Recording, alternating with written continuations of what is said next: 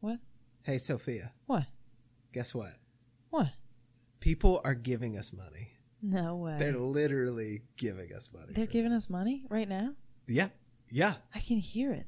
Can I I can smell it. can other people give us money too? I hope so.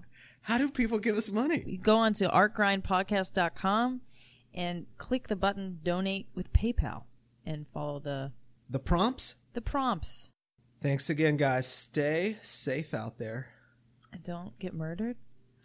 That's a, that's a, that's a, a different podcast. That's a much that's a much better podcast than ours.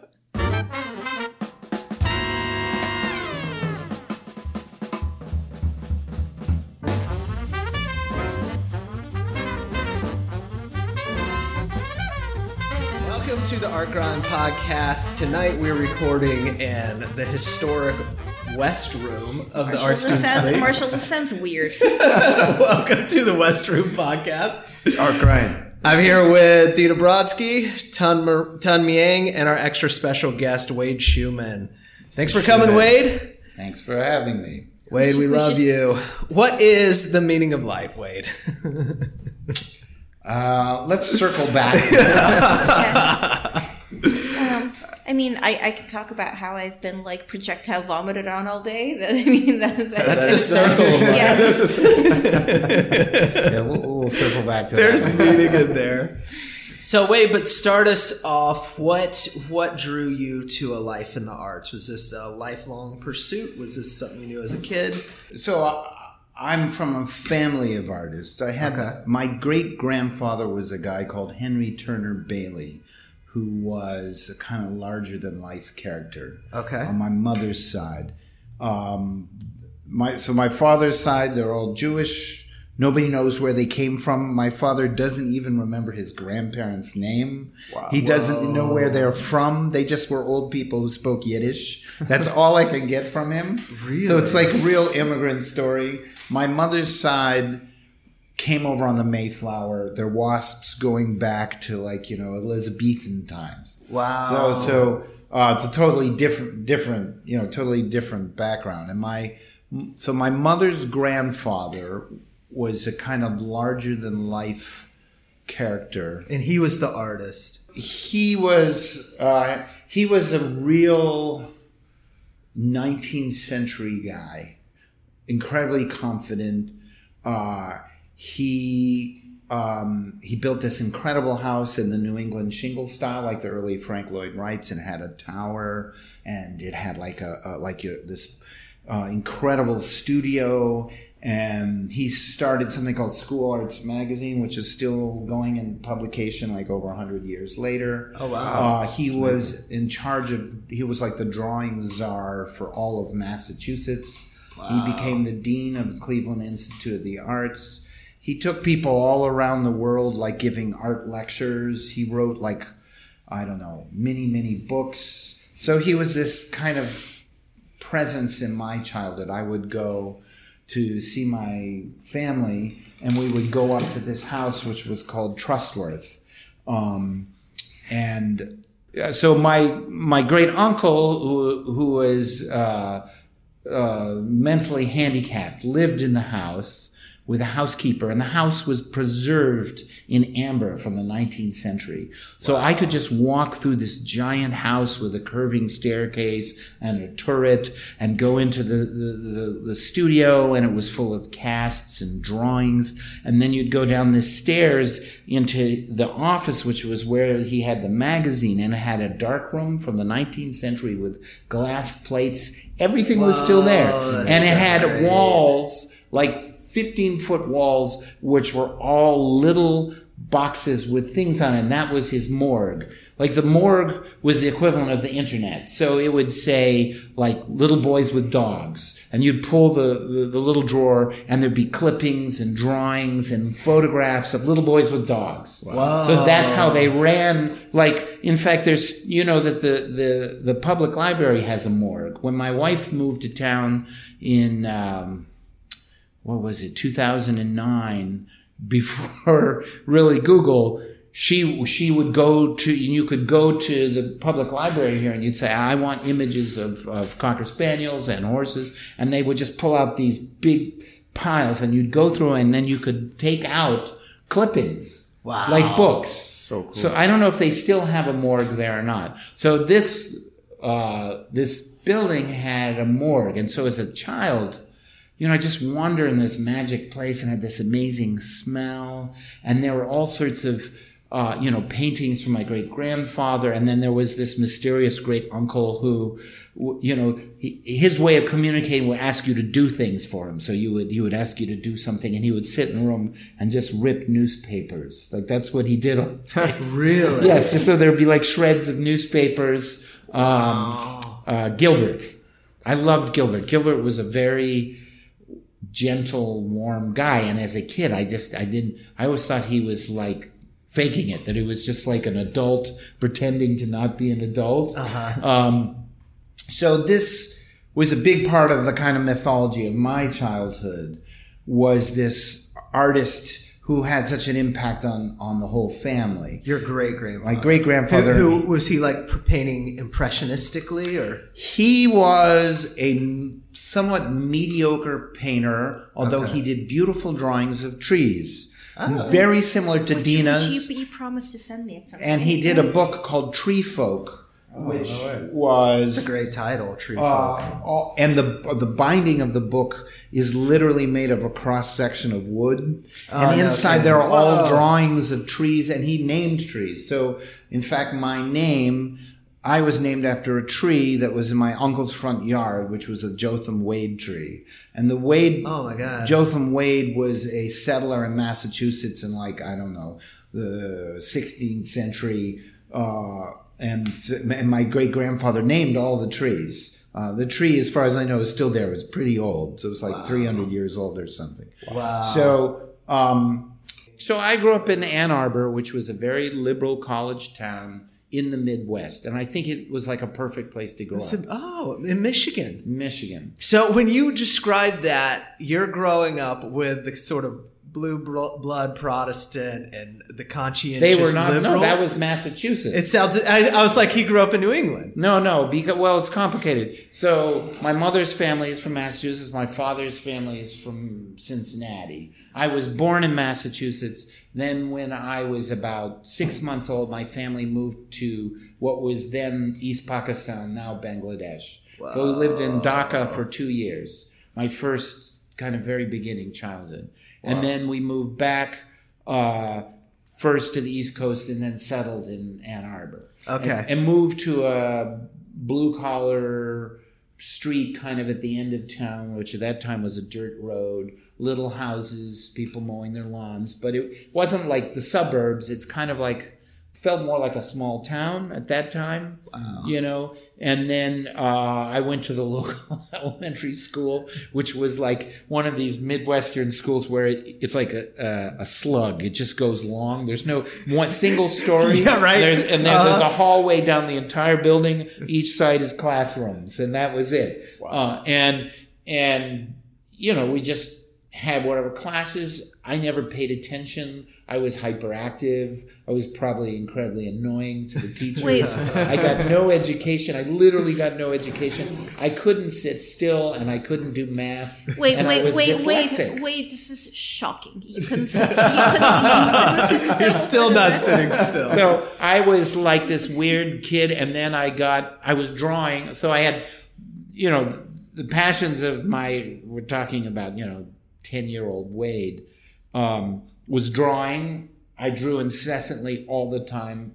And animals. I was obsessed with animals. I had a best friend at the time, and we would go out and catch snakes. And I had, you know, I grew up with like snakes and lizards and salamanders and frogs and turtles and newts and fish Uh, and so great. you know hamsters guinea pigs rats mice everything alligator you know different things would appear and disappear like we got some skunks but then we couldn't keep them so you know uh, so i was like obsessed with animals from a tiny tiny kid but curious. It sounds like you were Curious, just yeah, like my father has a curious. recording of me when I'm like, I mean, he, he wrote down when I was like two, I like this hundreds of animals that I knew. Oh, that's great. So, so anyway, so I grew up. I mean, what books I read? That I, I did. I think I read The Hobbit in junior high school. That's when people read The Hobbit. Yep. Lord of the Rings. I had a brief sci-fi period. Uh, my brother was into science fiction, so I, there was some spill off from you know Larry. Older or younger brother? I had an older brother who was quite an influence on me because he he's a musician. Okay. So he he was seven years older. So Oh, okay. when I was, you know, seven, he was 14, and he was playing boogie woogie and stride and Bulgarian music and all this pre-war music. And so Whoa. I kind of, uh, and we had, so when we moved to the house, it was, we grew up, it was a very small house. So originally we were in the same room. Which is about this big, which meant, meant that huge room. One of us was going to kill the other one. so my parents just put a wall, and I had one room, and he had the other, but the wall was very thin.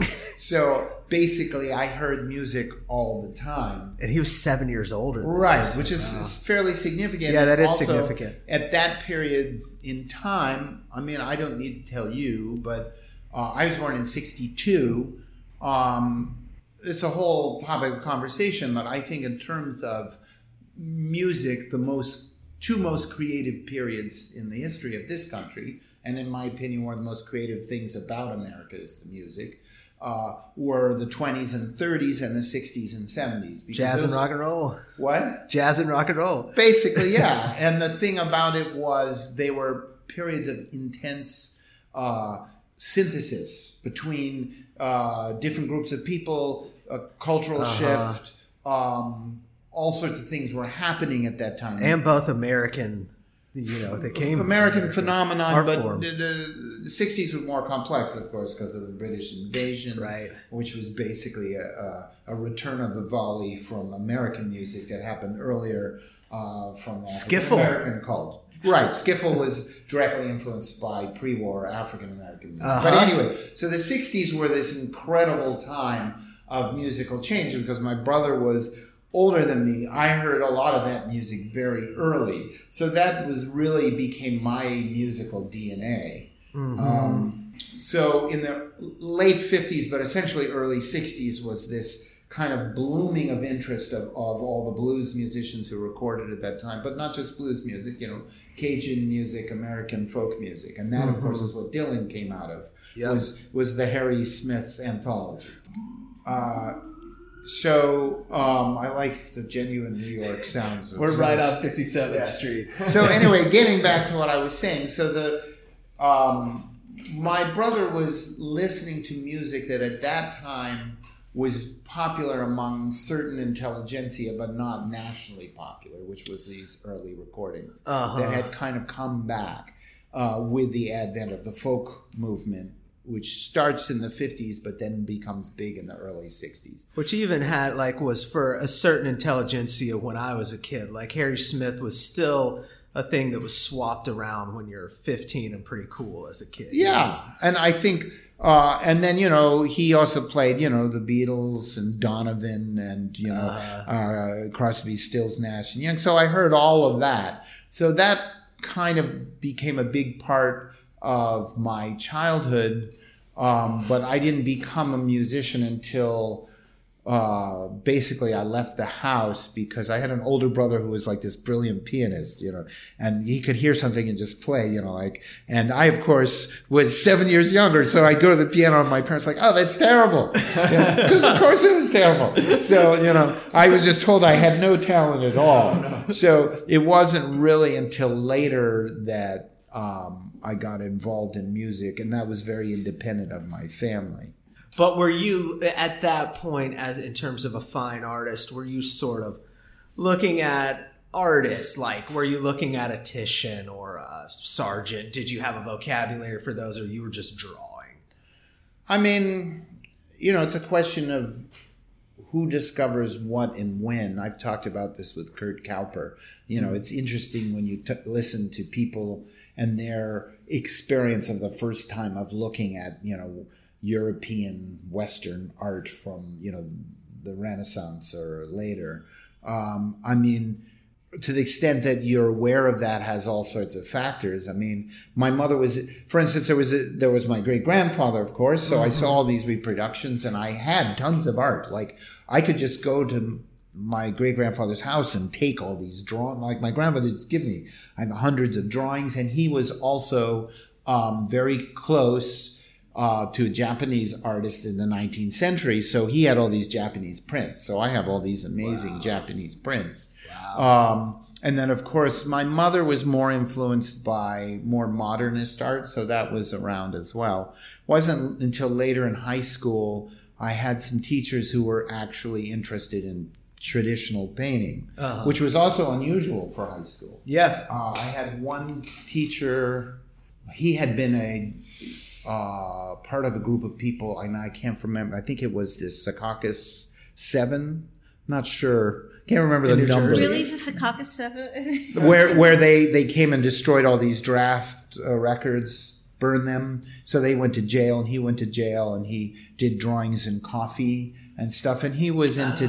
Um, and uh, his name was Tom. I don't remember his last name, but anyway, so he taught taught traditional painting. So I had like Meriger in high school. And stuff. Oh, wow. So I started painting oil painting basically around 15, 16. Okay. And at that time, you know, I remember looking at Ingres and just being astonished, and you know, uh, and I had another teacher, and she was very into Michelangelo. So I was lucky to have people who were um, interested in that at a pretty young age, and so I was determined when I left high school to learn how to like draw and learn how to paint. And how did you go about doing that? Because uh, because I, I- feel like, I mean, like now we have all these like academies, ateliers, or whatever. Like if you want to learn how to draw, there's a place you can go. But how about when you absolutely didn't exist. I mean, when I was in high school, uh, I, I spent the last two years in boarding school, Massachusetts, so Back near Massachusetts. near where my grandmother was. Uh, and then I applied for RISD and Cooper Union. And Okay. At those times, you had, they had these very rigorous applications that involved You have to have serious. like straight A's. Did I? No, I'm saying I think. Well, when I tried to apply, you had to have straight A's. Well, Cooper Union was free at the Cooper time. Union was Yeah. free. It was very hard to get Prestigious. in. And all the schools, you had to do like really ambitious drawing and very complicated. And they wanted people with real skills. And then you would get in and then they would dissuade you from skill. So there was this irony that they based their application on skill. But then once you got in, you were told that skill was somehow problematic or I, suspicious. I, I, I did the Cooper Union application. It was so hard. Like like really? like, it was yeah. rigorous. yeah, yeah, yeah. Like, like they made you solve a set of like visual problems that I was like, I can't, I can't do this. Like, like I don't know how to solve this. You know, like it because it had you have to both be good at drawing and good at critical thinking. Right. It's like out of the box thinking, right? Yeah, Wasn't a lot of out of the box questions like paint velocity or whatever. Right. like there were things like that. So, you know, I ended up going to RISD and they had a very good foundation program, but their painting department was de-skilled. When were you at RIS? I'm fascinated with a few periods at RISD. When were you there? I was there uh, after the David Byrne period. So I was That's there what I'm when it was st- still cool to be in a band, but he was he was at that I so I went there in 80, 1980. okay, so uh, 80, yeah. 81. So um, there were still rock bands. I was in my one of my first rock bands was a, uh, I was in. It was actually a bluegrass band called Fried Fish. I was in that. So Ah, I had that's a band in, in, in art school. But then um, I was totally disappointed in the school, and uh, you know, and this is where I have a lot in common with Dina. I think is that. Um, You have a problem with authority? I mean, no, I didn't have a problem with authority. say- I I had a very I had kind of I have to say I had an amazing childhood because because there was nobody minding the ship. You know, you know in the seventies, I always say like in the sixties, all the rules were broken down. You know, uh, there was civil rights, there was a sexual revolution, there were drugs, there was, and by the 70s, everybody was exhausted. It was like, okay, just do whatever you want. And by the 70s, it, was, it turned into cults and serial killers. Well, no, like. because that was late 70s, but early 70s was really the end of the 60s. Like, Uh-huh. people didn't start really dying until the late 70s. Uh-huh. So, um, the hate turned dark. so, you know, when I was like 15, me and my best friend hitchhiked across the country. You know, his parent, his mother just took us in his, his VW microbus, dropped us on the side of the road. We hitchhiked across the country through to Montana, uh, walked all around Yellowstone, like totally on our own. You're like, I got up in the morning, went down. There was a mother moose with a baby moose, like 12 Uh-huh. feet away. I just been told that they were the most dangerous thing in the in the park, much worse than the bears. yeah, yeah, you know. moose are And then we backpacked across the Beartooth Mountains, and then met his dad that he hadn't seen since he was ten, who was a park ranger wow. um, and uh, and we had just become uh, vegetarians, which was you know that's when everybody's become vegetarian, Uh-huh. which doesn't didn't last very long. And his dad's w- new wife had cooked us this big chicken lunch, and and we said you know we don't eat meat, and his dad who was like this macho guy was like Park ranger. "You- that makes you gay. you don't eat meat, you know. And although he didn't use the word gay, and, and, and, you know, uh, you know, because we were like hippies, and then Uh-huh. we rented canoes and went down through the Badlands, um, and then we hitched freight trains from Bozeman to Chicago. So this It's was sort of the zen and the art of motorcycle making Yeah. its track. I mean, but that was my childhood. That was So when I was 15. So my whole view of the world was very self-initiated and very independent. You know, But I think it's interesting. Nobody wanna- would let their kid do that at 15. But now. don't you think this is what I'm touching on because I had a similar upbringing, but it was because it was really fringy and countercultural. But it does seem like, and someone who didn't live through it, like the 60s to me from history books and documentaries seem like this beautiful moment of civil rights and revolution. And then, like you said, it got exhausted in the 70s, and the back end of the 70s got dark. And then the 80s and 90s were just satanic panic and everybody freaking out over where's my kid?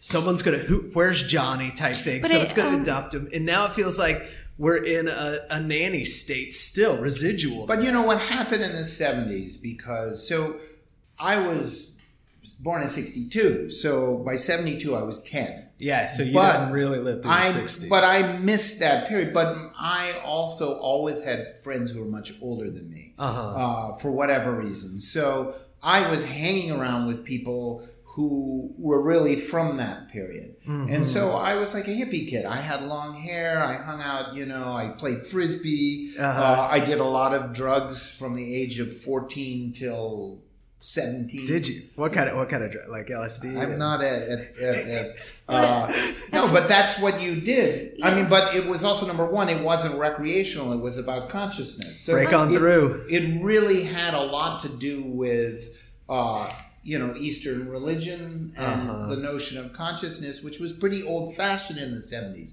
So by the time I came up, there was a whole reaction against the 60s with this kind of neo 50s mentality. Well- and you would get totally picked on if you were a hippie kid because there was this kind of but see people forget because Reagan was the end result of something that started happening in the 70s which was a very um, uh, reactionary right-wing um, movement against the 60s Um, right, right. But you know, wait, I'm so I'm not a hippie, but like in the and You're like sort my hippie. not not really, but like my my like that age, fourteen to seventeen, like it sounds like we had yeah, like I did a lot of drugs from like that eh, like like at that exact time. I at by seventeen, I was out of the house. I hitchhiked a lot and kind of was like entirely like I feel like our parents might have been different, but do you think it might just be a specific kind of person that does all of this? I mean, I think if I can say it, you know, your parents are are uh, Russian or Belarusian intellectuals, and there's a lot in common with that previous generation because there was a delayed uh, cultural phenomenon. I mean, I remember being in Czechoslovakia in 1986, and it felt like I was back in the 60s because intelligentsia were frozen in time when the when the wall came up, and so for a lot of people. Uh, especially uh, Eastern European intelligentsia, a lot of the values of the 60s, and there were a lot of positive values. You know, um, love was a value, uh, ex- ex- intellectual exploration was a value, uh, a notion that we can make the world a better place was a value. So those values are very strong in Eastern Europeans. But I also wonder if we just ended up reading the same kinds of books because I feel like my parents definitely didn't want me doing all of these things. But I wonder if like growing up in a house full of books and you pick up one thing, you pick up another, and it, you know, and like all of a sudden you think hitchhiking is cool, or you think that you know the um. Well, how much did TV factor in your? I mean, TV was huge in my life as a kid because you know it, it was just a phenomenon. And, mean, and when- now in retrospect, it's you know at the time everybody was worried. I mean, that's the irony is when radio came in, came in, it was very scary to people, and then Uh-huh. when TV came in, it was the end.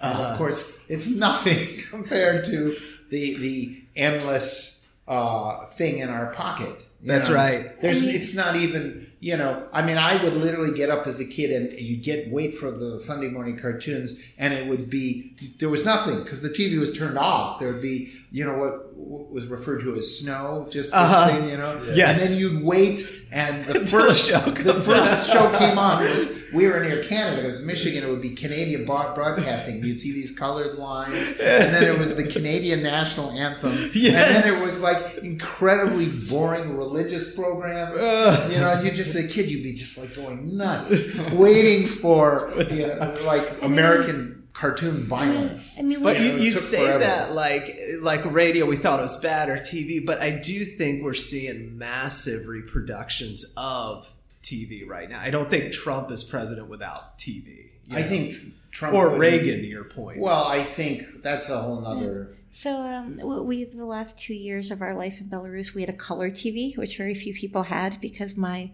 grandfather, who actually worked at the same.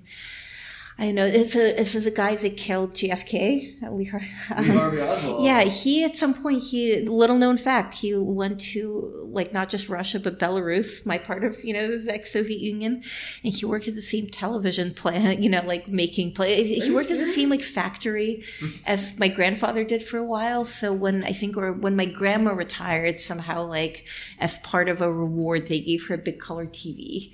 Um, uh, my, my, my uncle actually remembers Lee Harvey Oswald because people would point him out and they'd be like, there's an American. And my uncle, who's like this big, I mean, you've met him. He's like got these huge That muscles. uncle? That uncle. And Have he you was met like, her uncle? no, I love My her uncle- uncle. my uncle's got He's muscles. very scary. Now, now he's all covered with muscles. He, like when I first met him, he, He was- wasn't like he was that. always, I mean, he, he was strong, but now he's. But now he's almost seventy, and it's like, Yeah. yeah, the muscles are even bigger. but but but it, his memory of Lee Harvey Oswald is, um, God, that guy's an American, but like I thought they had good food there. He's such a wimp.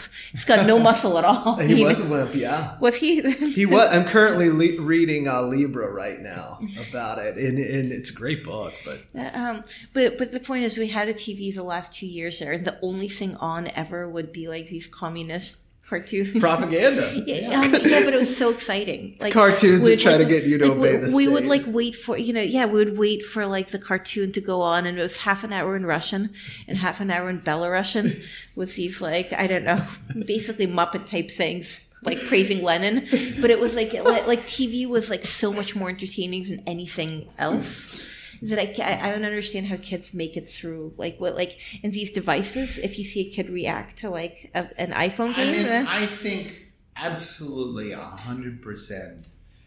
This this is what is terrifying to me because I was a hyperactive kid. I, w- I mean, you know, at that term they didn't use attention deficit disorder. They called Uh-huh. hyperactive, and they didn't medicate. They just stick you in a class with, you know, kids that were drooling on themselves and stuff. and the thing is, I entertain myself by drawing incessantly and Uh-huh. reading and running around and playing harmonica and being very active physically and also very um, creative. You know, like in, in junior high, I, we started a magazine with another kid and he wrote poetry and I did cartoons and then I did theater. And so I think none of that would have happened if, uh, if this if the internet had been around because Uh-huh. it it for somebody who has attention deficit it's just endless stimulation and so i think what we really don't know is what the end result will be what we've lost from people who would have to learn to do things you know i've talked about this a lot with jp because he was another nerdy kid that was just drawing all the Uh-huh. time you know and i think that we are at such a profound change. Like what happened uh, really basically about 10, 15 years ago is so profoundly different than what things were like before. And a much big, I think the digital revolution is much bigger than the industrial revolution. Oh, no doubt. It's, it's, there's so many things on so many levels. The value of so many things have changed. So for instance, um, the value of music has changed forever, absolutely, because you cannot sell anything. You can't sell like forget about like you know, you know, the very big pop stars at the top who have like giant corporations behind them. But essentially, uh, anything you make is online immediately and free.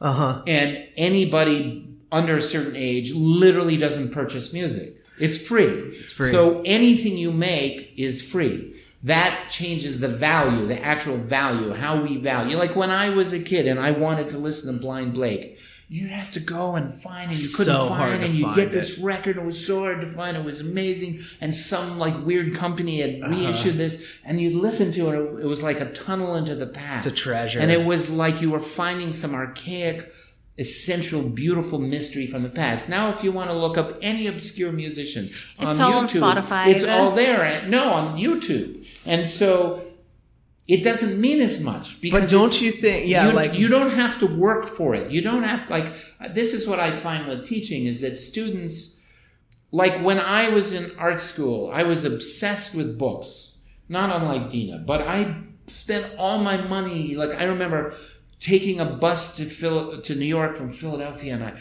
there I got this issue of Cox-Rearick's um, all the drawings of Pontormo, which was. Uh, crappy. It was terrible reproductions, but it was really it was like 75 bucks for an art student in the 80s. It was a mm-hmm. lot of money and I bought this book and I would just spend days and days like just going over these crappy little reproductions and it meant so much to me. Yep. And it, it it was like you had to work to find it. Now on my phone, I can find every drawing ever made by Pontormo in great reproduction. And the, the, the problem is, what does that mean? Because the proliferation of everything means everything is is valued less. I couldn't agree more. And I think I, s- the, the moment that was so clear to me was the first time I bought an iPod. Uh-huh. And I had like, to your point, like Blind Lemon Jefferson in a Beatles song next to whoever, you know, like Cardi B or whatever. All of a sudden it's a shuffle of a mix and nothing mattered. It wasn't like the, in that context, the Beatles didn't stand out as better than, it was just a wash. You know what I'm saying? I just think it's it's not there. There are different aspects of it. One of the aspects is, is if it takes no effort to get something, you value it different than the effort you make on your own. And I think that also is is related to you know going back to the question that Dina asked.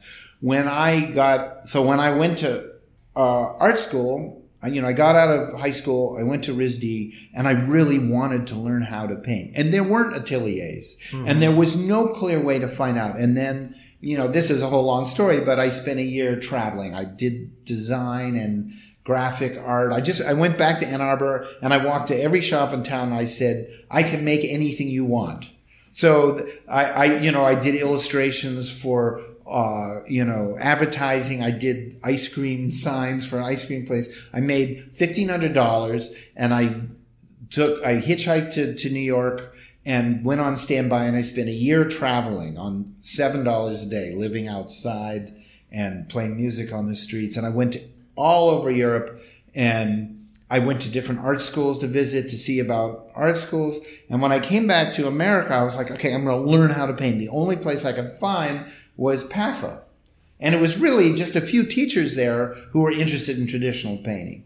And pretty much all of us from the generation in the 80s, um, there were number of things. Number one, we were all traumatized because being a representational artist was considered the most uncool, stupid ass thing you could do. Fucking stupid ass thing to do because it was widely known that painting was dead, that you should be a conceptual artist, or if you were going to deal with aesthetics at all, would be minimalism. Uh-huh. So we were the uncool kids. Mm-hmm. Second, anybody who wanted to be representational had to kind of learn on their own. There weren't, there was nothing like uh, the New York Academy, right?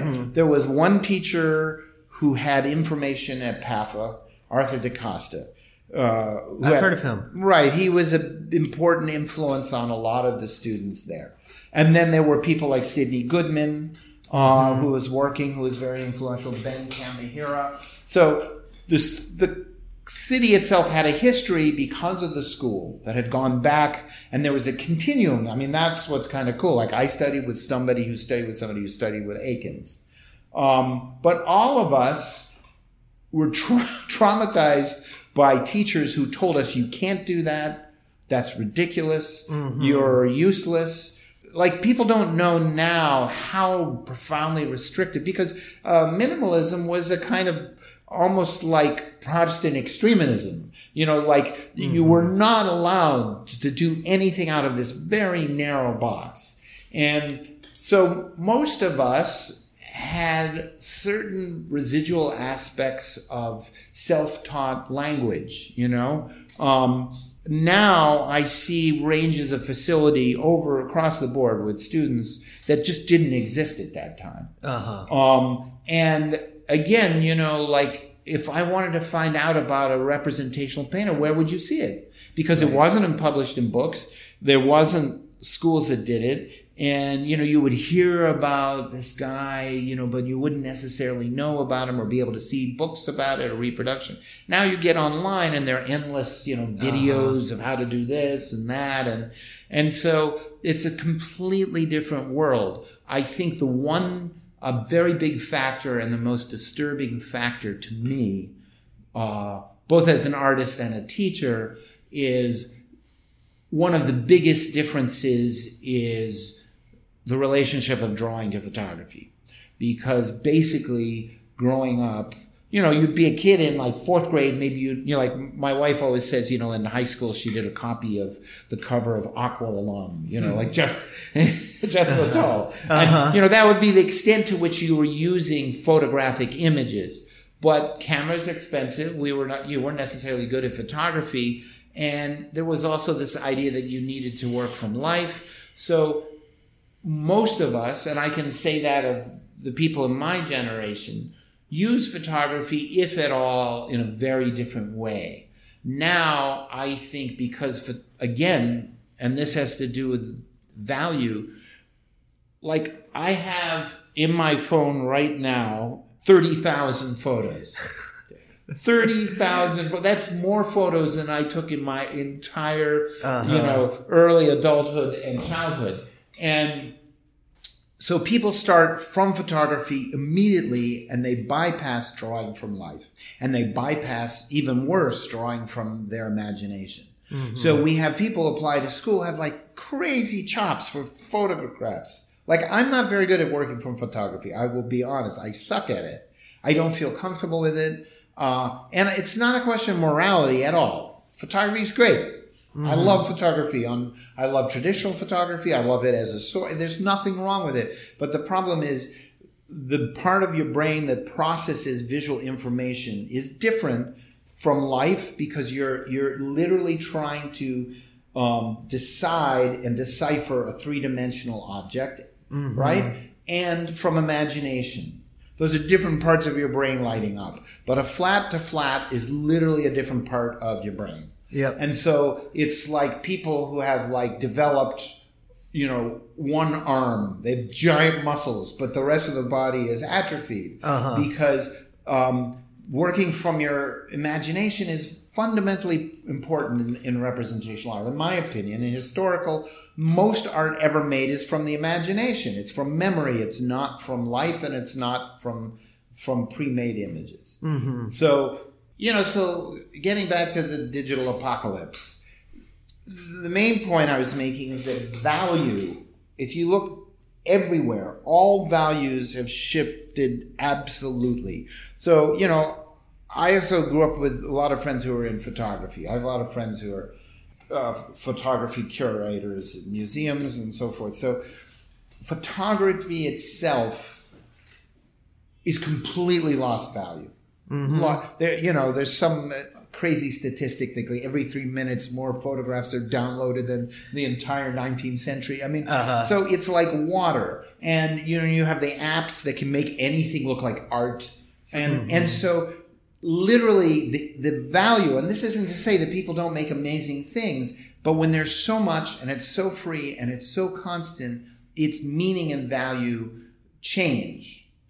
And so, both with music and visual arts, the value, like the monetary value, the cultural value, has changed absolutely forever, for all time. And we mm-hmm. still don't know what that means in the long run. Like, because this is the beginning of the digital apocalypse. Oh, this is yeah. So It's compounding daily at a rapid right pace. so again like i have more in common in some ways with my great grandfather in the 19th century in terms of just how i grew up with images and how hard it was to see them and how exciting it was to see them you know and and music and all those cultural things mm-hmm. than what's happened in the last five ten years. And it's But the- really But the machines do it so well. Did you hear that? There's this great, uh, I think it was a Radiolab about the Bach piece, the missing Bach piece. Did you hear this? oh and they had machines to try and They basically just put Bach algorithm in, this machine spit it out, and they played it in front of a bunch of uh, critics, you know, classical professional critics. And they were all talking about the wonderful humanity in that work, which is hilarious. Like it's digital. It's like, so it's like it does it so well. Like, I don't. I, I don't know. I mean, I still like. So me and Marshall disagree on that. Like, like I feel like, I feel like every generation says that it's apocalypse. Uh, like, like you know, like like the, the no, but rate. it's You know, fooling professionals into saying, using terms about humanity and feeling in a piece where there's um. not. Well, well, might- that might speak more to like what art critics are as a profession. I couldn't than- tell a than- than to difference. this. I can't imagine I mean, anyone I- in this room I'm, could. I'm being, you know, I- I- I'm being ironic about the term apocalypse, but Uh, by the way, by, by the way, that, that would be a really cool title for your episode. Could we use that? digital apocalypse. I mean, it's a term, term I have coined that I want to spread. Well, well, uh, oh, oh, okay, let's use it then. well, we gotta uh, be catchier. Like when the snowstorm comes, it's snowopolis. No, but but but here's the point: is y- you know what's what happened was you know, and again, it, it parallels the industrial revolution, but it's more extreme and it's also much more worldwide. Um, I don't know, you know, what does that mean for Or do. Well, you know, they used to say that uh, the horses would be completely like people would just stop using horses forever after the cars were invented. But what actually happened was, if you had a horse, if you have a horse now, that has so much more value because they're so much rarer. Now? So we're so true. art, artists. There's So I Wait, work for See, horses. Wade, I I'm, like fin- to think I'm glad that- Wade's finally here because I've been arguing with these two about this like crazy. I mean, come on! Nobody has horses. There's no like people have horses are rich people that use horses. That's for what I'm saying. well, that's what I mean. That's what I'm because saying. It went But- back to being like this luxury item that people like No, value it and don't was need, which a is which, luxury which is what art used to. Well, that's what I mean. Horses weren't. Wade, art thank was. God you're here. I'm just gonna sit back and be like, you can handle this. Horses were a utilitarian. Exactly. Right. Uh, And Henry Ford also has the dumbest quote of all time, which is if if people if I gave people what they want, they'd want faster horses. And it's like Henry Ford, the car was coming with or without you. It's the dumbest shit he's ever. It's like that car was coming, and there was no stopping it with or without Henry Ford, and the horses were. you No, know, I think the value of actual paintings are gonna go up later Well, that- on. I think. Okay, so here's the thing. So everything is digital. Everything i- i- is insubstantial. Everything is colored light. So an actual physical thing has a kind of yieldy, nostalgic thingness that you can't reproduce quaint. because it's it's a physical Well, thing. because it's still real. So, so I mean, I, I look at like, I mean, a huge amount of art on like whatever on, on Instagram, but the, the, the, the stuff I actually own, like I don't know, I own a Caitlin Hurd that like I traded in back in grad school, and like I don't know, I own a Michelle Doll. Like I never get sick of it, and like it keeps being a treasure. I think that's true. Mm-hmm. But, but the, here's the other aspect of this that we're not talking about, and this goes back to what we were saying about TV, and when, then what we were saying about the internet is okay. So that's true. But the problem in our lives is that our lives has broken down into thousands of small moments. I mean, even you, while we were talking earlier, you're doing this on your phone The whole half time. the time, right? So what that does is it breaks down communication, it breaks down interest, it breaks down the, the value of all things. Well, and, and also each time you, so, so I, I, I keep my phone like off the table, you know, like, like, like I keep it out of eyesight because every single time you check it, even if it's for a second, it breaks up concentration of, of like, uh, like any, any conversation, painting, reading, anything you do gets affected by that one second. And all you did was like check to make sure, I don't know, whatever, like, but So- it's so wait, pointless wait. to fight it. But it's I'm making, No, no, let me it's just not. make, I want It's to make it's one point pointless to about it. this. So the point is because our attention is so divided, even if we care about music, even if we care about painting, it's fractured. And So it- true. it's competing. Everything in the world is competing with everything else. So everything is worth less because there's so many broken moments and values. Mm-hmm. So when I was in art school, like painting was important and there wasn't much competing with painting. There wasn't, there were other things. There Mm-hmm. weren't, you know, people posting, there weren't memes, there weren't little digital things. You, you didn't have movies at home. Everything was, what paintings are important weren't curated by a corporation like Facebook or Instagram. or, or even, you know, just, it's hard to explain what it was like in the 80s in Soho when you would walk around on the gallery night and how what a big deal it was and intense and you know like i don't think even now if you go to chelsea and you walk around it's not the same thing It's not vibrant.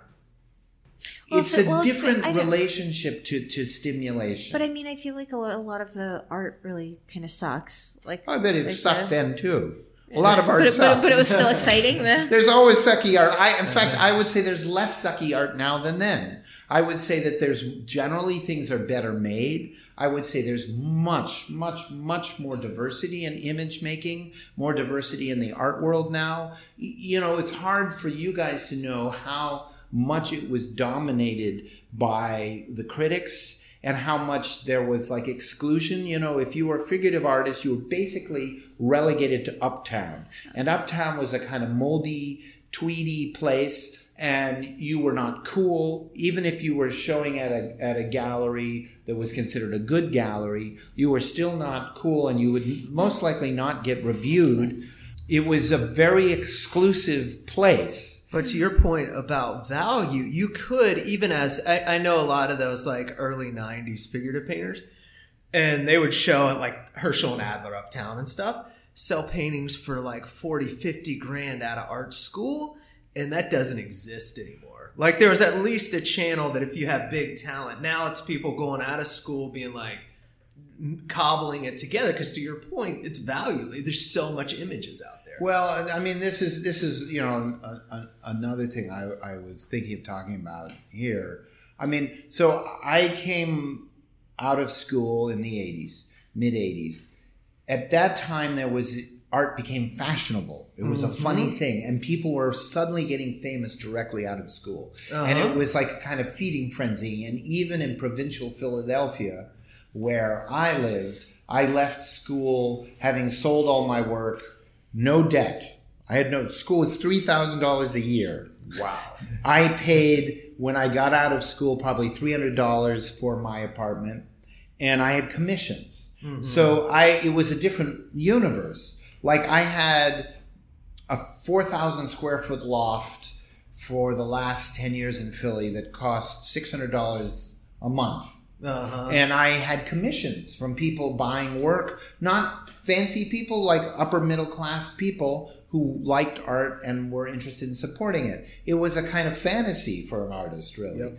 And um, and it also started an expectation which I think has been very corrosive Yeah. because my teachers did not expect to make a living out of school. And they their uh, attitude was you know you spend 20 30 years you become a good artist and then maybe you have a career. But my generation was like i'm out of school. Where's my money? I want to be an art star. And that mentality reproduced itself after that this idea that you could be an art star. And i think that um, in tandem with the rise in rent and the rise in tuition has caused a spiritual crisis in young artists. Because there's an expectation of something that's almost impossible. At the same time, there's phenomenal debt and it's mm-hmm. very hard to, to live. And then in- you see like one or two of your classmates actually do it, and that makes it even even worse. Right. You were in a potent class if you had two. So, so Well, it's, I, I, okay, like one. But you see, it's a crisis. It's a crisis because literally, I left school with no debt. And most of my peers had little or no debt. I mean, first off, PAFA was inordinately cheap, and Philadelphia was cheap. But uh, it was really a very, very different. Like it's like a different world, absolutely. Uh-huh. Um, and I can't. I don't even. I think that this has caused. Uh, I see so many problems in school and with uh, young artists because they take this as a new normal. The anxiety of debt and the anxiety of not making a living, and uh-huh. then they leave school, and within two years they are really freaking out. The uh-huh. average debt right now is about 100k. I ask a stu- I ask students all the time, and I had you know I can't remember who it was that said, "Oh, I don't have that much debt. I have like seventy thousand. I mean, that's insane. That would buy you a house Yeah. in a lot of places in the country. Which means they're they're actually within a lifetime they probably won't be able to pay this off. Oh no, I think that it will all crash and burn. I don't think we're in a sustainable situation Nope. long term for college debt. And here, you know, um, it's a complicated thing because I love teaching and I believe in teaching and I am extraordinarily proud of our school, which I think is really an exceptional institution. But I think nationwide, the situation, in fact, you know, the New York Academy is very cheap compared to a lot of schools. A lot of schools I are much imagine, more expensive. yeah. So I think nationwide we're in a situation that is unsustainable. And then, you know, there are all sorts of factors uh, in terms of the cost of living in New York. Um, I don't know how anyone does it. well, the problem is, you know, I see one thing about being both an artist and a musician is there's a lot of interesting parallels. Um, the entire landscape that made somebody like David Byrne or Duke Ellington, like that's gone because there are no venues. Their venues have closed. There's no place to actually go, and there's so many musicians that nobody has to get pay any musician. You get music free in any venue forever. Oh, imagine this. You, you you talk music like the Rolling Stones, for instance, could go to bars underage. They could play. They could get paid for playing at 17.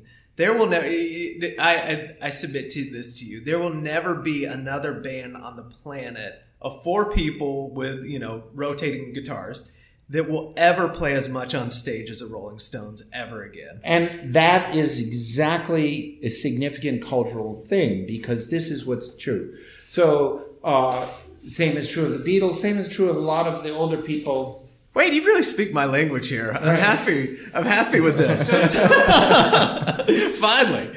In, so But who wants to? I mean, I saw, I saw, read a report recently that there was fewer kids uh, like going out and just do like breaking windows. Like even that's an important part. because they're all sitting on their. They'd rather sit and, and do that. Like, who's gonna go? Who the fuck's gonna go and dance at seventeen? You know, it's like I got this. I'll just do this thing. Yeah, I think I think that we don't even have any idea what's happened now. I think We're I think people some do. I, I think, think- some people feel. I feel it tangibly. Anytime I walk down the street, I'm like, it's already happened.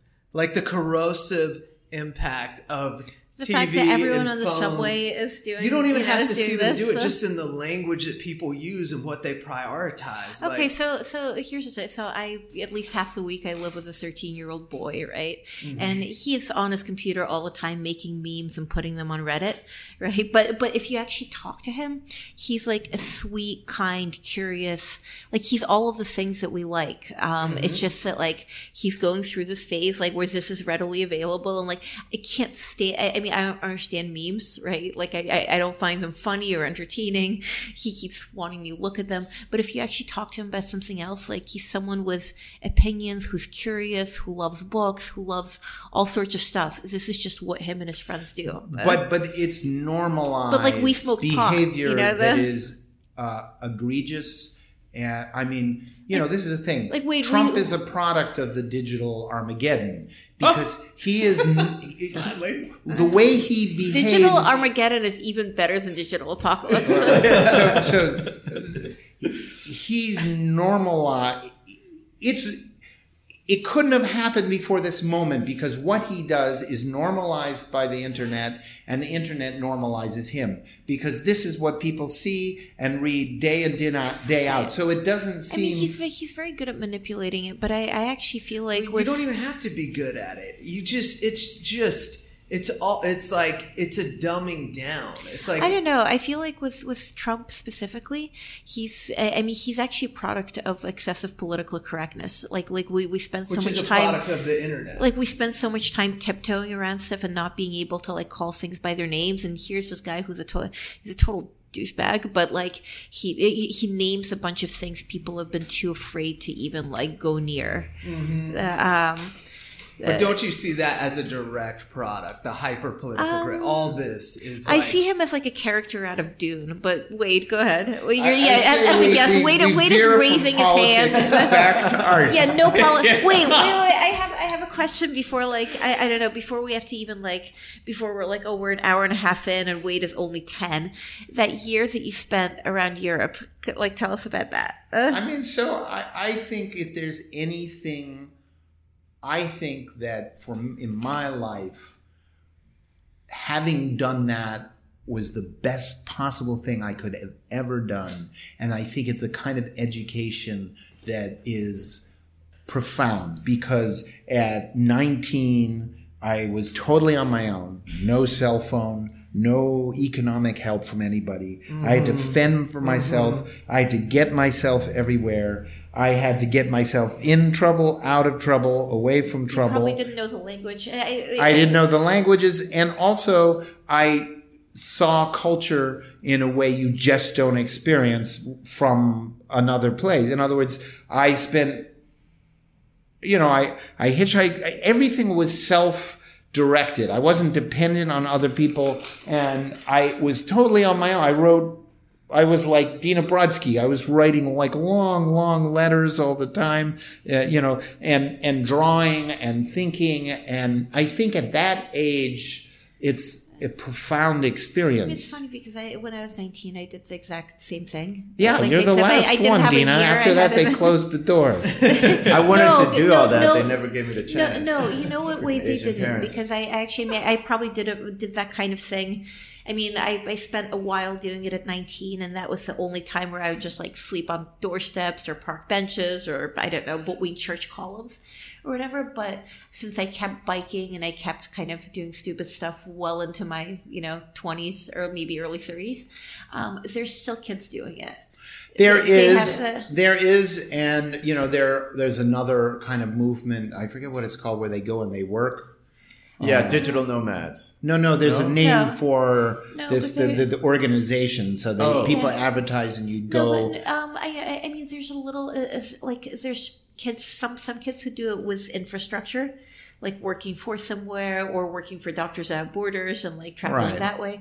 But I've also met a few that were just totally unhinged, like you were and like I was. I mean, I think the thing Yeah. is that it teaches you to not have fear. It teaches you to feel that you can make your own life. Like I think the one thing I've been able to do is take risks and do things, you know, like uh, deciding to be an artist, deciding to move to New York, deciding to start a band. And I think like, you know, I've traveled now to over 40 countries with my band. I've played in Siberia. I'm going to China in October. I've been to New Zealand. I've been to Borneo. And those are things I wouldn't probably have the ability or courage to do if I hadn't had the training at 19 to take risks, to do things like that, and to think that I can do that.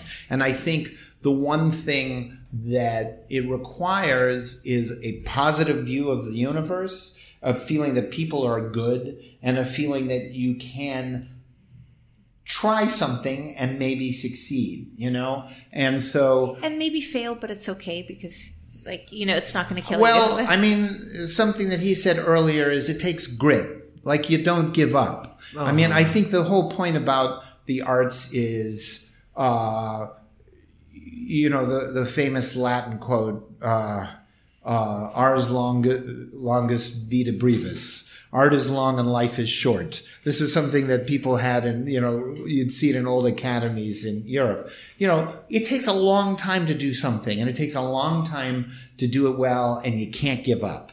And, you know, you can't cry and moan and say, I didn't get this from this person and I didn't get the attention. Like, it's hard. You make stuff and, you know, the hardest part for, for an artist is that I always tell students, like, students are like unhappy in school and I didn't get this and this person, like, you have no idea. This is the easy part. Like five years down the road, that's the hard part because you're out of school. You're in some godforsaken studio in the bowels of some And no- outer and no one cares enough to even nobody- criticize you. Nobody's asking to see it. Nobody's looking at it. Nobody like you have to do that on your own, and uh-huh. that takes that. It's a life force. It takes a life force, and that life force is positivity and grit. I can do this. And nobody's going to reward you for negativity. Nobody's going to reward you for being negative in your pursuit of being art. Yes, some people might briefly, but in the end, you have to get along with people. You have to, you have to make something that people want. You have to make something that you care about and you have to do it against the odds of, uh, no money, no time, and no energy. Yeah. Uh huh. and don't be petty So or true. negative.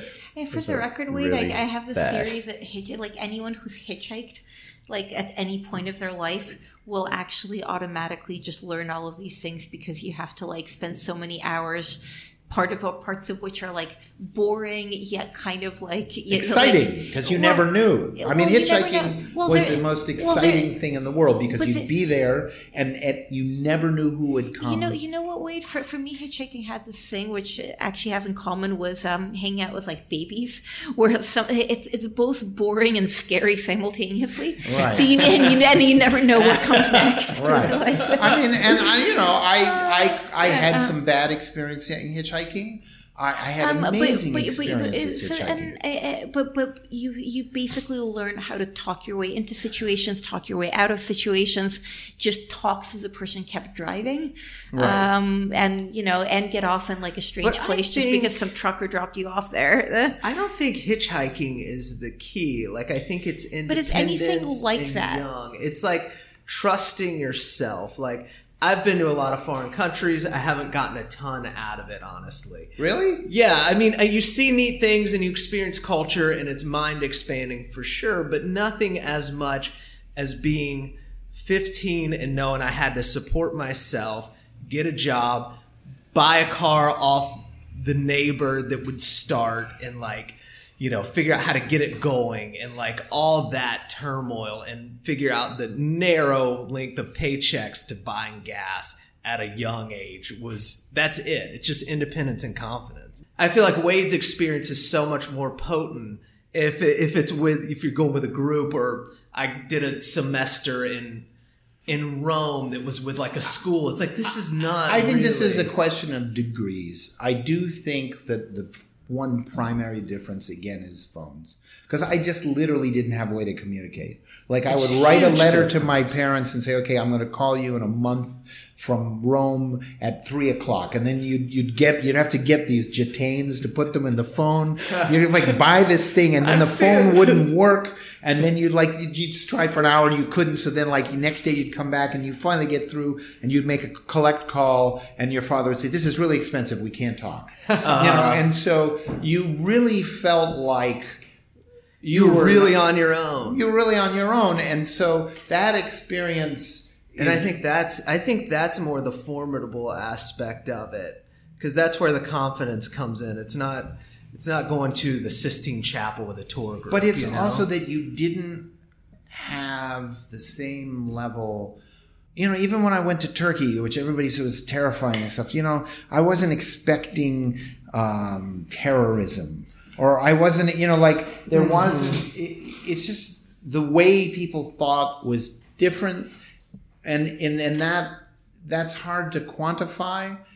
I, think that, um, it is different that you know everywhere you go there's starbucks and everywhere you go there's like you know uh, kentucky fried chicken. And and i think also that eastern europe was very different. It's hard for this this is in my lifetime uh, the, the the end of the Cold War was one of the most significant possible things because it was part of your consciousness, and that like you guys don't have that consciousness, but there was them and there was us. Uh-huh. You know, and now maybe that's coming back. But you know, Yeah, tenfold. No, it's not. Come Yeah, on. it is. I, I, I'm. I, hey, I'm from where the them is. You know, like it's it's it's not near. It, look, look, is it like whatever's What- what do you- happening right now? Because it's there's not just more nearly as outlets. bad. No, it, like, no, like like you, like the ways that like my childhood was. Like America was the enemy.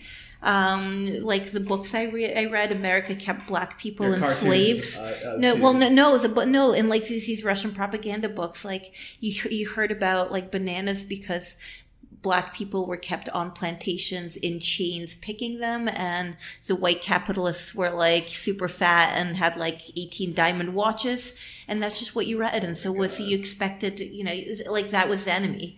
And i'm sure that i'm sure that you know growing up here you're you, like you know the russians weren't that great either. But no, feel I mean, like- I had nightmares all through childhood of nu- nuclear arms. I mean, that was common. That in in and even the, the generations slightly before mine, you know, I didn't have to do the fallout shelters. Oh, the fallout shelters were everywhere, but I didn't go through the thing where you have to hide under the desk. Okay. But I mean, the thing is, is that it was literally you were always aware that at any moment the end of the world could happen. I mean, that's a very different thing. But the funny thing is, we didn't have other fear on the same level. Didn't we go through a couple of that a couple of months back with North Korea? But A nobody- little taste of it, but little bit. nobody really, but not like Bay cared. of But, uh, Pigs. Yeah, it's No, kind of but no, funny. to No Wade's no one's point, like really- it does seem severe out there, and no one really cares. It's just what's next. Yeah. oh, nuclear war fun. What's Yeah, next? exactly. What do we got?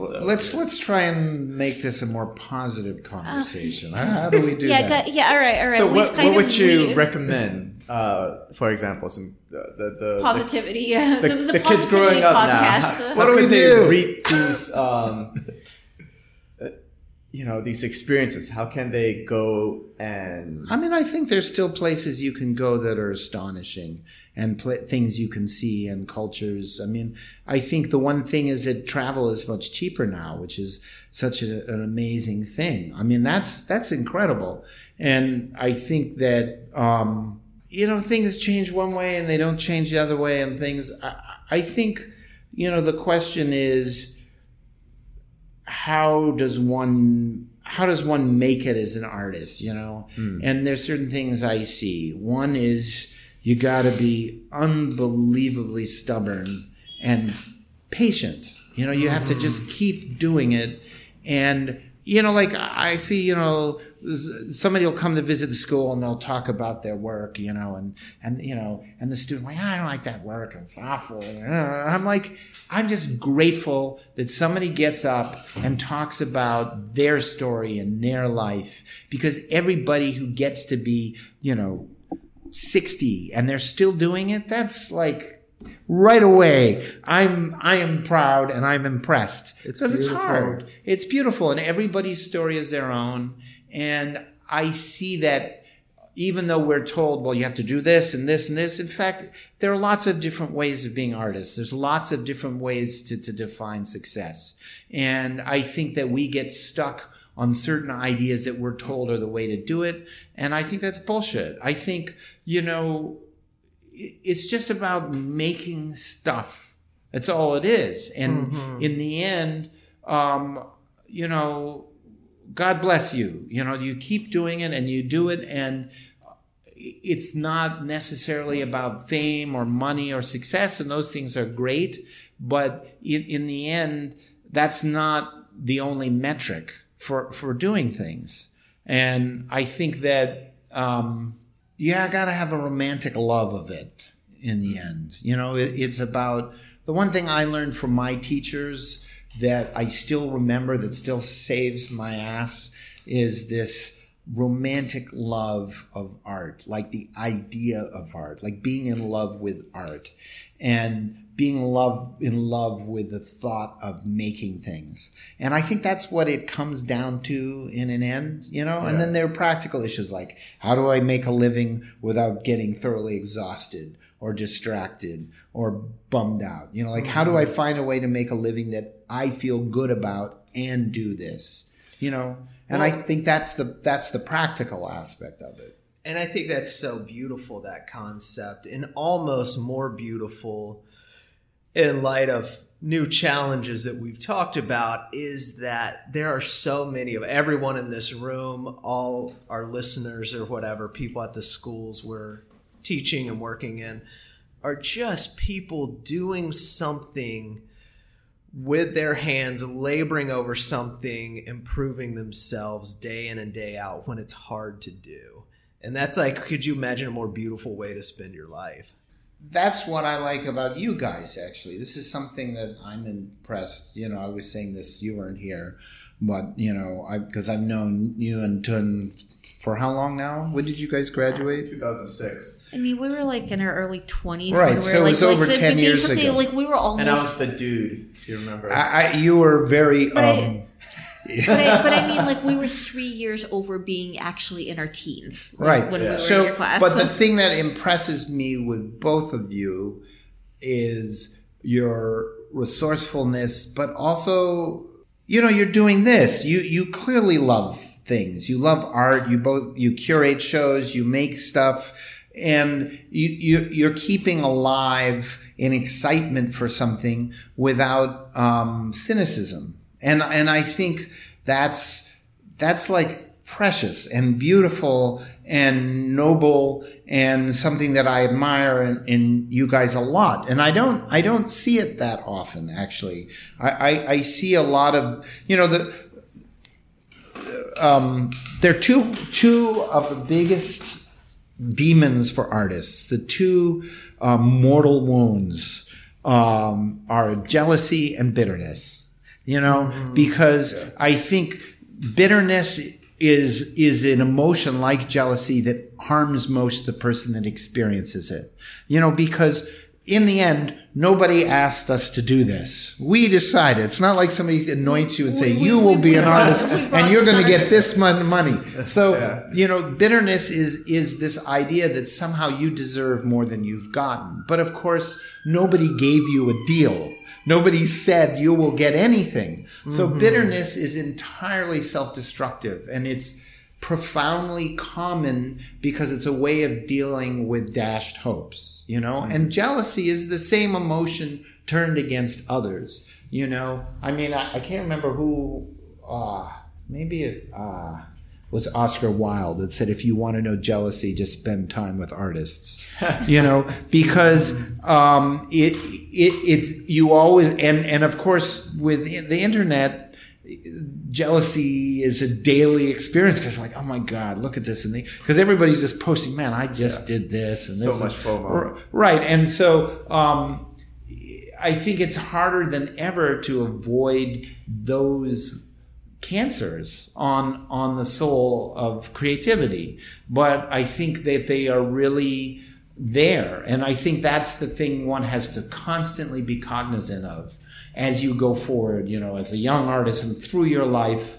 Um, and, you know, one benefit of being an old fart is that I see all the many people in my milieu who I've known. You know, I see them go up and I see them go down. I see them go up and down and up and down. And people who, and you realize, like, you know, your story is your own. Almost everybody, you know, people who, you know, I knew, you know, 20 years ago, I'm like, my God, they can't believe it. You know, they sell this work in a fancy gallery. And then it's like, you know, they experience what everybody experiences, which are downturns in the market, problems with selling work, all sorts of factors that suddenly they're not a golden child anymore. And then they have to, you know, it's just, that's the nature of this game. You well, know? what do you think is the hardest part about being an artist. You know, if we're looking through your life now and it's gotten into a financial realm in that way, but is there a like an emotional hardship that you deal with being an artist? Yeah, people- of course. I think that everybody's creative process also goes in and out and stuff. I think that there's not an artist I have known that doesn't have dry spells mm-hmm. or who doesn't at some time feel crippled with, uh, you know, self criticism. Mm-hmm. Um, I think there's not an artist I've known who hasn't thought, oh, I'm going to get this, this is going to happen, and then be disappointed, you know? Um, I just think that it, you know, I, I always tell my students, remember, uh, this is not a sprint. This is the long race. It's a long race. And, and if you think of it as a sprint, you're going to tire yourself out and get hurt, you know? Um, I think that we go in and out of thinking about the validity of our ideas and maybe we change them, you know? Um, you know, I look at the work I did in my early 20s and my God, it was awful. It was just unbearably bad. You know, like now some of the people who bought it are dying and it's going up for auction. And I just, it's terrifying to see this stuff online, you know? Um, and much worse than young people I know now making representational art.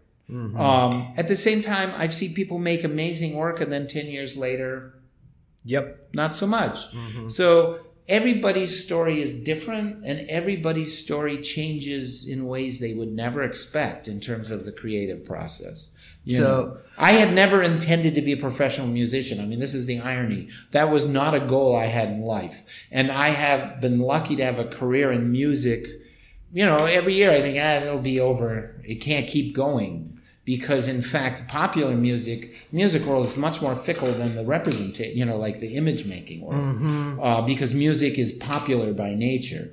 Uh, and I want to get to your music, but I want to ask one question first. So I said, what's the hardest thing? Now, what is your favorite thing about being a long haul painter? Like, uh, you know, what what are the benefits to a life? I think the, the, the one other thing that happens as you get older is that you care less about your relationship to other art. Like when you're young and you like you look at paintings and I wish I could paint that way and you know you want to make a difference and change the world in the end you're kind of like you know fuck it I just want to make something I like. Mm-hmm. and you stop thinking about it in a larger context and in a way that's very liberating you know? And you know because um, this is a spiel I always get a, give as a teacher uh, so you, you, both heard it. And see if you remember it now that it's been 10 years. There, there's a needle for three different things. So there's what, what you want to do, what you think you should do, and what you do. And those are all different things. So, you know, like I want to learn how to paint, you know, I I need want to learn how to paint beautiful flesh. But and I think I should do giant paintings with lots of people running around doing important stuff. And I tend to do still lives, and I'm good at still lives. You're miserable because nothing is in alignment. But if you want to paint still lives and you're good at painting still lives, and that's what you think you should do, you feel good. Uh huh. And most of the time, those needles are kind of swinging in different places um, because we carry with us expectations of what great art is and what we should do and how we should grow. But we also have certain tendencies that we have that we we do and we enjoy it, and that's what we do. And I think as you get older, sometimes you settle into like when I was younger, I wanted to do big paintings. And now I kind of don't like big paintings. Like I, I think about it, I don't like big paintings. This makes, makes I've- I've actually- feel really good. Like most of my favorite paintings are not so big. Yeah. Uh huh. You know, like Oh, if I think of like you know. One of my favorite paintings in London is this Felix Vallotton painting, it's like this big. It's not a big painting. I love that painting. I love Vermeer. You know, I like Titian. Most of Titian's paintings are pretty small. Or just like as far as paint, as far as art goes, like size doesn't matter. The, Well, like, size it- I mean- matters culturally in terms of how we grade things. You know, Um, my friend Alex always says, "You want a big career, you have to do big paintings. It's a signifier that this thing is so important it can only live in a museum. I don't know. or a It- castle." well, but yeah, but I feel like that that whole. I mean, and that is how we grew up. We grew up like with like yeah, big paintings are more important because they're big. But if you you know like if if all of you guys, I feel like like think about your museum experiences or like gallery, what whatever changed your life or i mean the paintings if, if any changed your life or whatever made you feel something or think or some of them were big but some of them were small and probably none of it depended on size. It, it, but there's probably so many other factors involved. I mean, oh, And but so Kiefer's Well, but you, well, and, okay. So about size, Kiefer does depend on size, Yeah. and Vermeer depends on size. That is, a Vermeer bigger would be less than the Vermeer the size it is because it's an intimate experience. But how much? Yeah, And- but, but how much you like something doesn't depend on. Like you've probably liked very big things or very tiny things, uh, and like, and you weren't looking at it being like, oh man, that thing is so small. I love it because of that. It was probably like, this is so good and profound and I don't know, gorgeous, and it happens to be small, or it's so good, profound, and gorgeous, and it happens to be large. Uh, But I think, you know, in answer to that, I think that, you know, as you are farther along, at a certain point, you have to just do what you do and you don't look over your shoulder as much. Yeah. Uh, either at your contemporaries or the dead guys.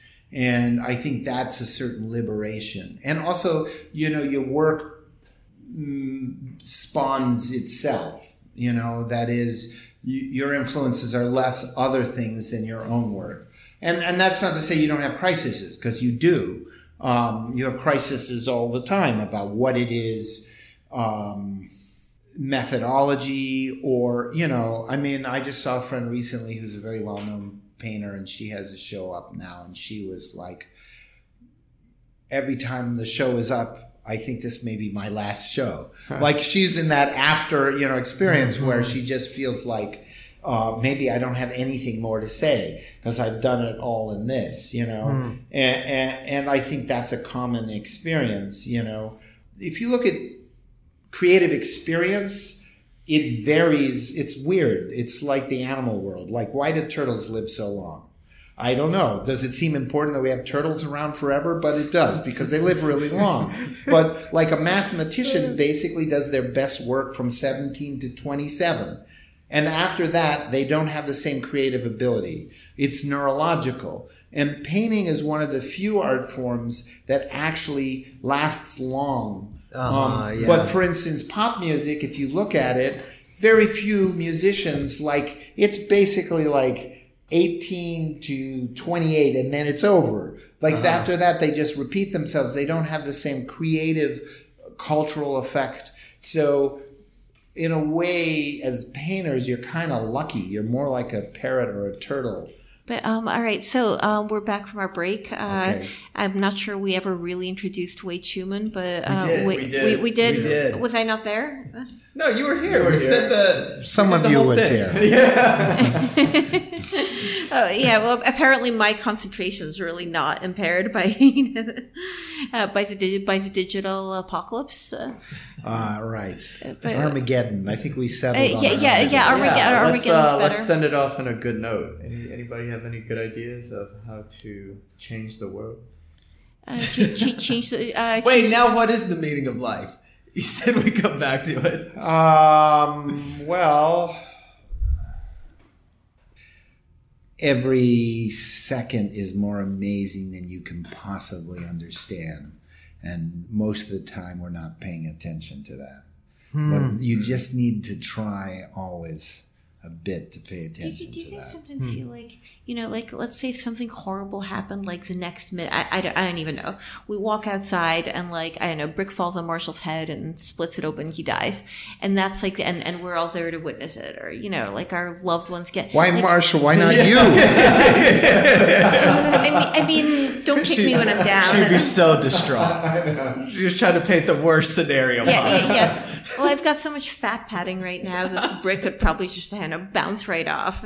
Um, but but do you, but do you feel like uh, you know like like sometimes if you I don't know get into a fight with a person you love or like you know or get really upset over I don't know how stupid some show in Chelsea is, um, but like then something like that would happen or uh, like you know um, and you would think I should have appreciated every single second. No, I think that like, all the, the- time. I think Yeah. I do not understand boredom. Like the whole concept of boredom is beyond the whole concept is beyond me.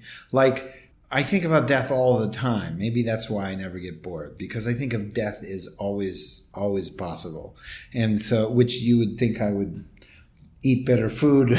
I'm not saying I'm logical, but but but I mean I you know, it's just um, like this is it. If you think of creativity, like think of the most creative art you've ever seen, the most astonishing art, and you mm-hmm. realize that's only a product of even more astonishing creativity. Like the person who's walking around is an astonishing thing. It lives, it breathes, it eats, it excretes. It's got uh-huh. DNA that goes back millions of years. There's so many It- things that could go wrong in the body, at And any they don't. Moment, but, but they don't. Right. So creativity is a way of saying, well, that's amazing, but all creativity comes from some unknown creative source that is everything.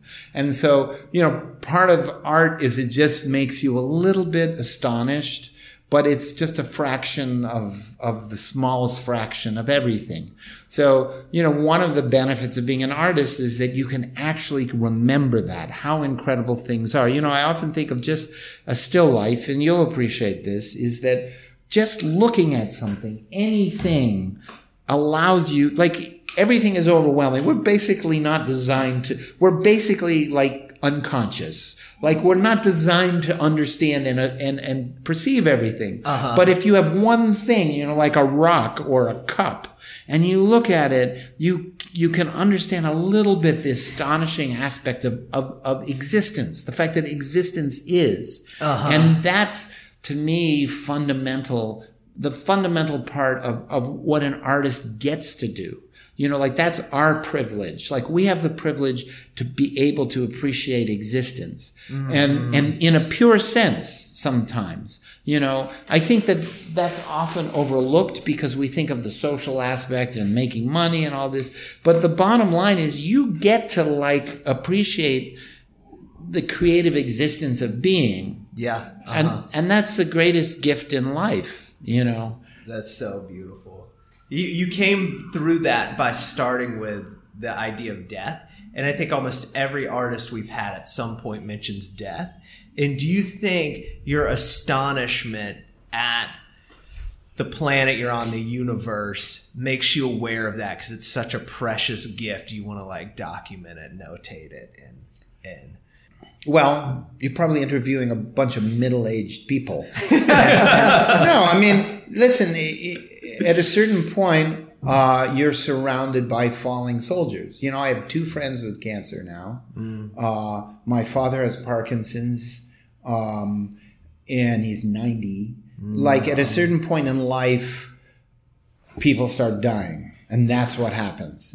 And um, that's that is the problem. Is that when you're young, death is a theory. And sometimes a romantic theory. Yeah, yeah. Uh, in middle age, it's not a theory; it's an absolute fact. And uh, your your sense of being, what you're willing to do, what you waste time. I mean, you know, I still have stupid, petty fights with my wife, and I still, you know, grumble about this thing or that thing. But uh, when you're in your twenties, you are clueless because you really don't. It's you don't get it. Uh-huh. You know, and that's why people waste their time with a lot of things uh, when they're younger. Um, you know, like the amount of time I wasted in my twenties is just mind-boggling.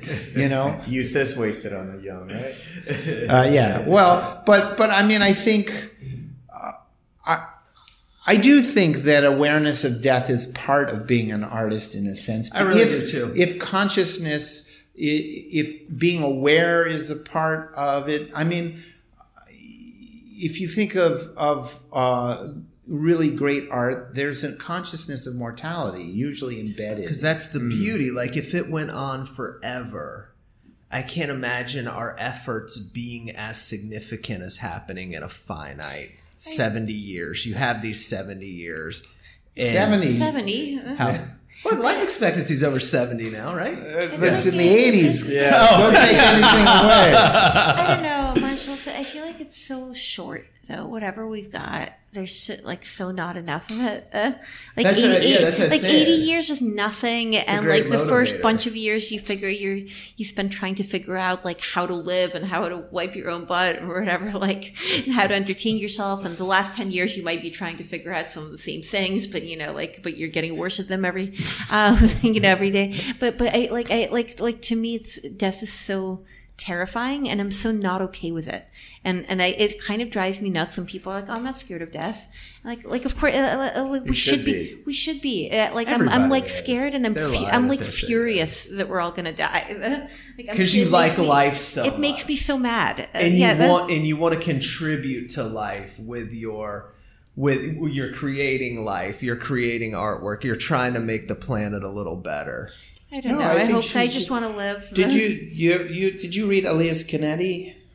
Uh, no. He really No. Dina There something you such a haven't thing. read. There is such a thing that you. I have All right, you need to read. You need to read Elias Canetti.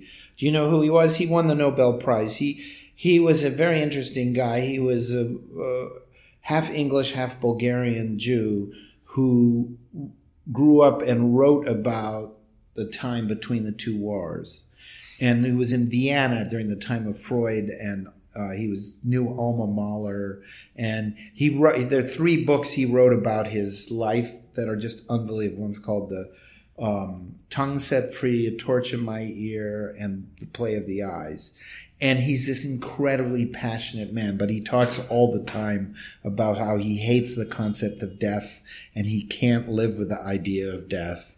Um, uh, he also wrote a book called Auto da Fe about a man who burns himself alive in his library. And he wrote a book, a very famous book on sociology called Crowds and Power, about the psychology of crowds, which would Oh, be very yeah. useful at the moment. Uh-huh.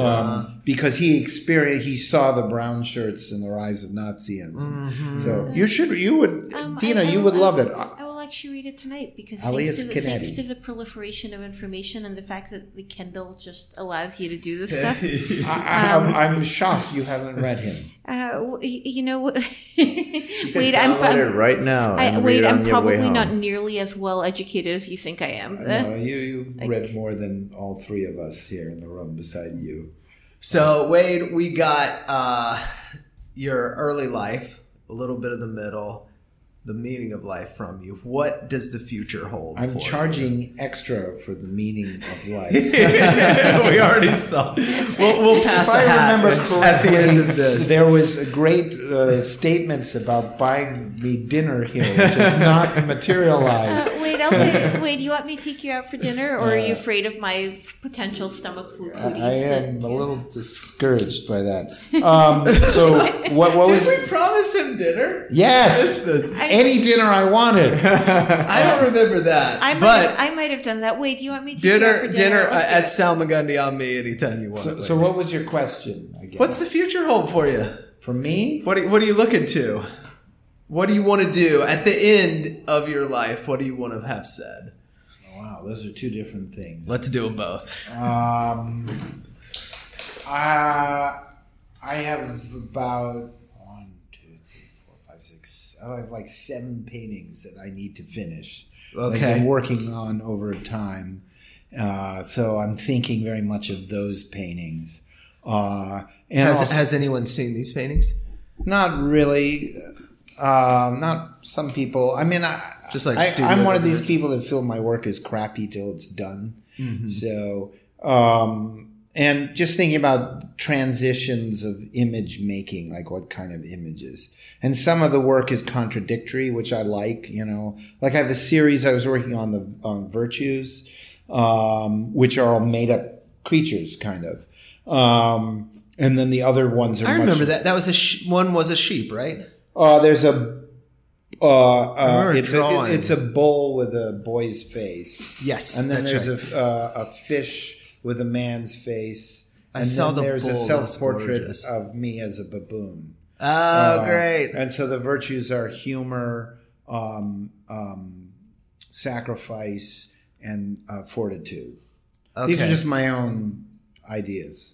So, like, I think of humor as the greatest, one of the greatest virtues. It's Mm-hmm. not one of the cardinal virtues, but I think it's the thing that distinguishes us as, like, makes us human is the capacity for I think so, too. Uh, like, my cat kind of has a sense of humor, but it largely involves biting me in the ankle, and it's not very. That- that might be- He might be communicating something else by that. Um, Uh, yeah, but he's hungry. Uh, but there's a great story about that humor, which I think is, which you will like, Dina. Is there was a there's a building in Moscow opposite the Kremlin uh, that was called the Embankment. You ever heard of this building?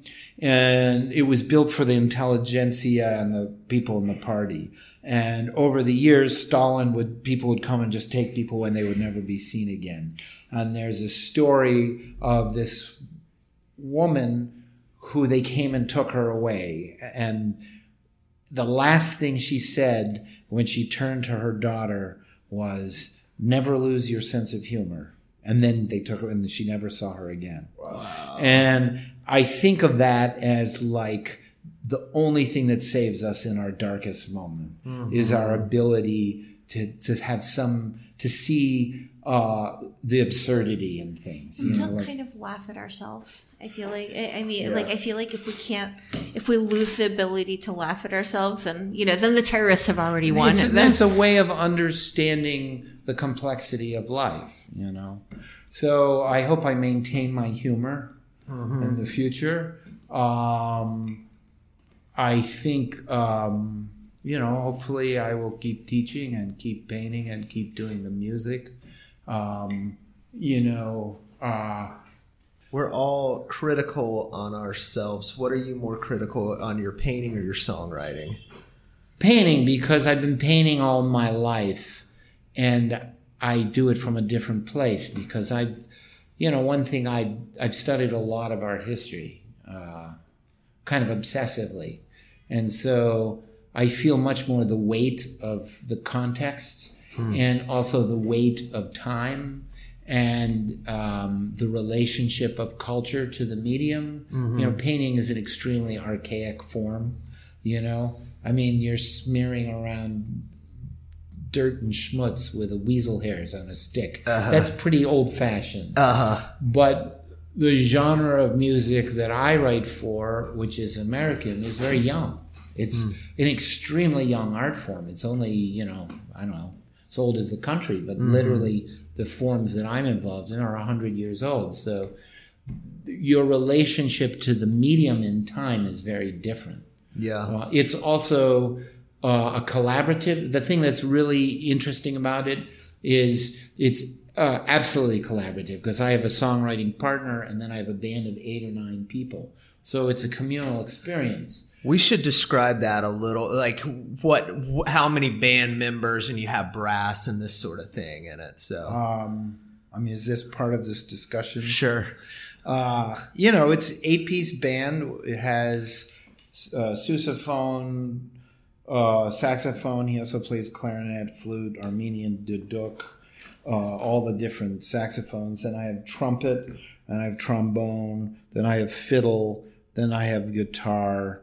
And then there's me, and I play guitar, harmonica, some flutes, and things like that. and main vocals, right? And main vocals, right. We have like two part harmony, but I'm the primary vocalist. And then there's a drummer who's also doing vocals.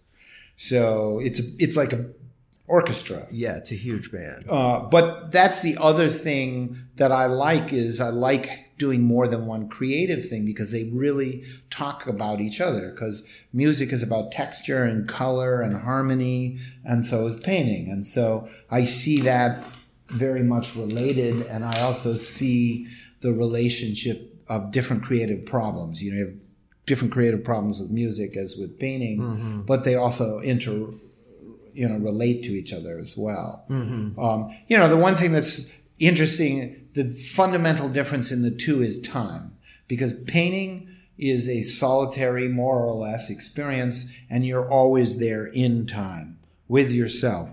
Music you experience with other people. It's, it's not only the band but the audience, mm-hmm. and then once you experience, it's gone you know you can record it but that experience is fugitive. It disappears into the ether. Mm-hmm. And you think about it three days later and you can't remember the intensity of feeling you had at that moment. So music exists in a very different place in time. Wait, when is your next concert? Uh, next saturday Next Saturday? You know, I'm, I'm like, it's, it's probably the last chance I've got to go to a concert.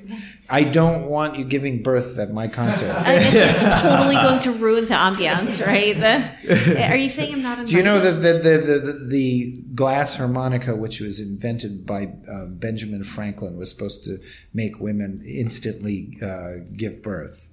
Um, really? that, that, that doesn't sound like a bad thing to have. But right we won't now. have a glass harmonica. then. in, in, in that case, uh, okay. So for everyone who wants to go to Wade's show next Saturday, uh, where where where's it? released late. Oh God, we're releasing like months. Yeah, yeah. Yeah, yeah. so All right. oh no, oh never mind. I- you know, I don't mind having a separation between my lives. That's that's also a great privilege because I have separate lives. You know, like the music and the and the painting life, they don't necessarily interact, and that's actually pretty cool. Yeah. You know, like I go to Europe and I'm much better known there than I am here. And then I can come back and, you know, like it's nice to have those different existences. You know, it's, they're so far from each other. When I'm on tour, it's a different reality, you know. Uh, and that I think is a great privilege. You know, Yeah. that. Well, Uh, so do you have any other questions?